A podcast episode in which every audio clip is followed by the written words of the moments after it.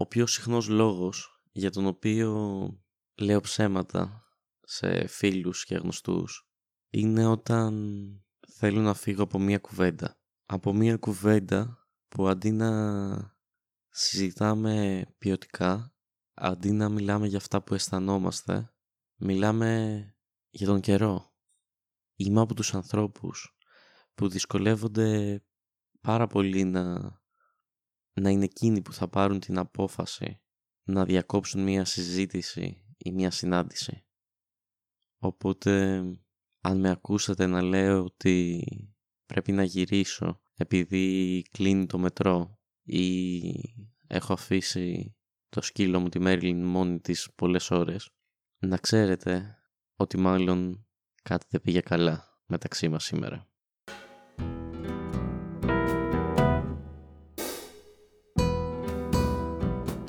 Η ημέρα είναι Σάββατο, 12 Δεκεμβρίου του 2020 και η ώρα 8 το απόγευμα.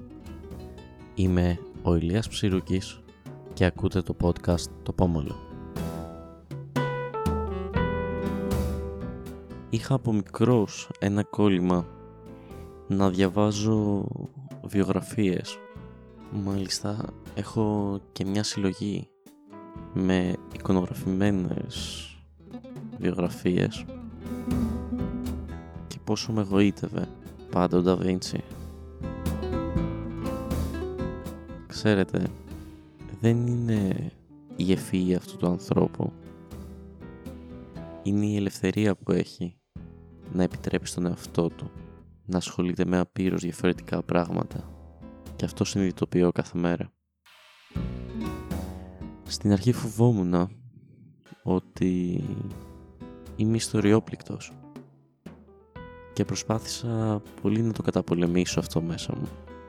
Σήμερα κατάλαβα ότι δεν αγαπώ το παρελθόν αλλά μου λείπουν αυτοί οι άνθρωποι.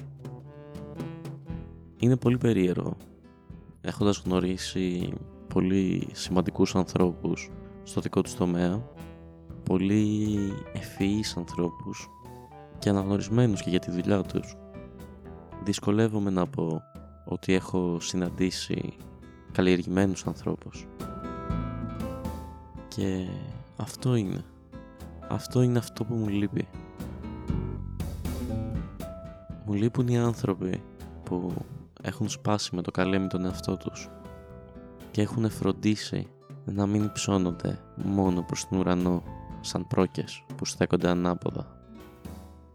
Γιατί στην κοινωνία που ζούμε η εξαιρετική ευφυΐα και η συνέπειά μας με την ευφυΐα που την προσδιορίζουμε συνήθως αποκλειστικά και μόνο στον τεχνολογικό τομέα είναι τόσο κατέργαστη, τόσο γυμνή, τόσο αδύναμη.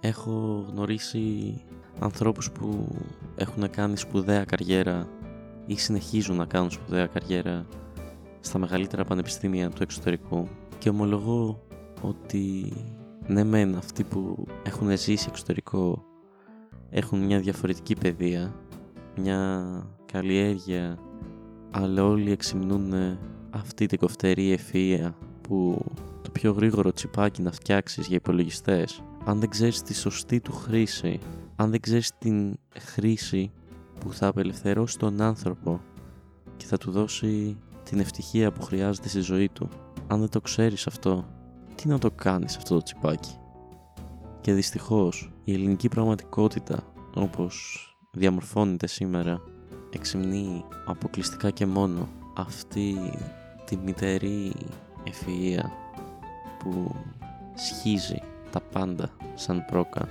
και τελικά τίποτα δεν αφήνει για τους ανθρώπους ως όντα. Ακούω αυτές τις μέρες πολλά podcast. Ψάχνω να βρω συνεντεύξεις, ηχητικά αποσπάσματα από ραδιοφωνικές εκπομπές με ανθρώπους από το παρελθόν Νομίζω ότι έχω μπει στο φεγγαρόφος της χατζηδακικής μου περίοδου και μένω αποσβολωμένος μονίμως διαβάζοντας ένα άρθρο του ή ακούγοντας τη φωνή του στα σχόλια του τρίτου προγράμματος και λέω από μέσα μου γιατί να μην έχουμε τέτοιους ανθρώπους σήμερα ή αν τους έχουμε που είναι; Παλιά, ξέρετε, υπήρχαν τα λογοτεχνικά πατάρια όπου μαζεύονταν όλοι αυτοί οι σπουδαίοι, ο Ελίτης, ο Γκάτσος, ο Χατζηδάκης και συζητούσαν και που και που βρίσκω μια συνέντευξη που λέει αυτός που του παίρνουν συνέντευξη ότι βρέθηκε σε ένα από αυτά τα πατάρια και απλά καθόταν σε μία άκρη, χωρίς να μιλάει, μόνο και μόνο για να ακούει αυτούς τους ανθρώπους να διαφωνούν και να συζητούν. Και όχι, δεν μας λείπουν τέτοιοι άνθρωποι.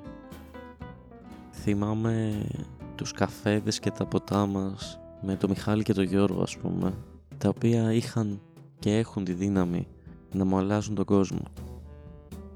Γιατί είναι από αυτές τις συζητήσεις που δεν χρειάζεται να κρυφτούμε για να μην μας παρεξηγήσει ο άλλος και σέβεται τόσο πολύ ο ένας τον άλλον που ακόμα και η διαφωνία μας θα αφήσει κάτι.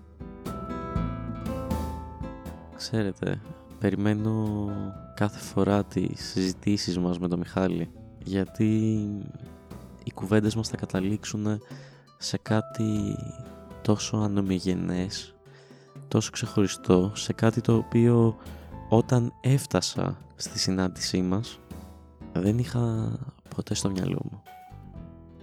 Έχετε βρεθεί σε κουβέντες που να μην μπορούσατε να κοιμηθείτε το βράδυ και να σας βασάνιζαν οι ιδέες αυτές.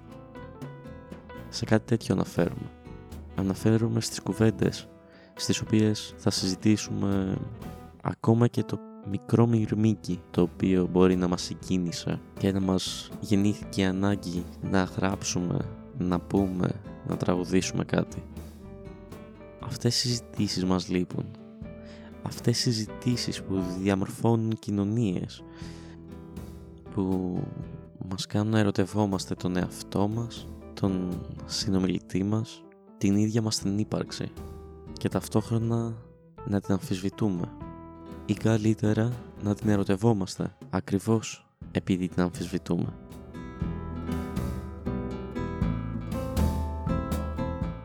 Ίσως αυτές οι κουβέντες να μου λείπουν περισσότερο μες στην καραντίνα. Λίγο κρασί, λίγο ρακόμελο, ένα ουίσκι, σε ένα μικρό αδιάφορο μαγαζάκι και εμείς να μιλάμε λες και έχουμε δει όλο τον κόσμο. Λες και μας ανήκει όλος ο κόσμος. Με την απόλυτη γνώση ότι δεν έχουμε δει τίποτα από αυτόν τον κόσμο και ούτε μας ανήκει τίποτα. Αυτή η δύναμη που έχουμε να ονειρευόμαστε για τα πιο μικρά πράγματα και να μπορούμε να κλαίμε για τις πιο ηλίθιες τραγωδίες. Αυτό χρειαζόμαστε. Αυτό μας λείπει. Αυτό μου λείπει. Βαρέθηκα.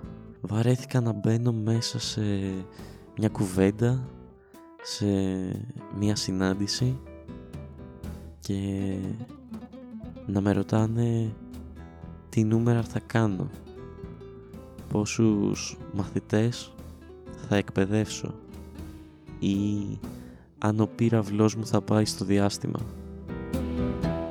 Ρωτήστε με αν θα αποκτήσω νέους φίλους. Ρωτήστε με αν θα μπορέσω να αγγίξω έστω μία ψυχή ανθρώπων και θα τους κάνω και αυτούς να ονειρευτούν όπως ονειρεύτηκα εγώ. Έχει συμβεί κάτι πολύ ενδιαφέρον. Επειδή η βάση του μικροφόνου που έχω είναι επιτραπέζια και μικρή, τη στηρίζω πάνω από ένα βιβλίο της Διδό Σωτηρίου, το «Κατεδαφιζόμεθα». Είναι πολύ περίεργος τίτλος. Έχει μια διάρκεια. Δεν κατεδαφιστήκαμε, δεν θα κατεδαφιστούμε. Κατεδαφιζόμεθα, εδώ και τώρα και συνέχεια. Αυτή είναι η ουσία από τις κουβέντες που κάναμε τυχαία ένα βράδυ. Κατεδαφιζόμεθα λοιπόν εδώ και τώρα τις στιγμές εκείνες που προσπαθούμε να γκρεμίσουμε αυτό που έχουμε χτίσει μέχρι σήμερα για να μπορέσουμε να ξαναεφεύρουμε αυτό που, που θα είμαστε αύριο.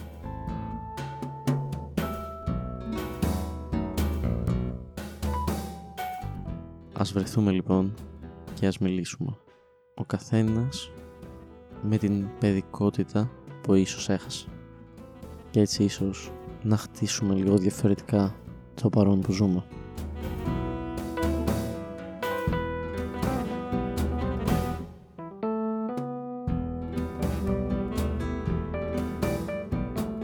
Ήταν ο Ηλίας Ψηρούκης και ακούσατε το podcast «Το Πόμολο».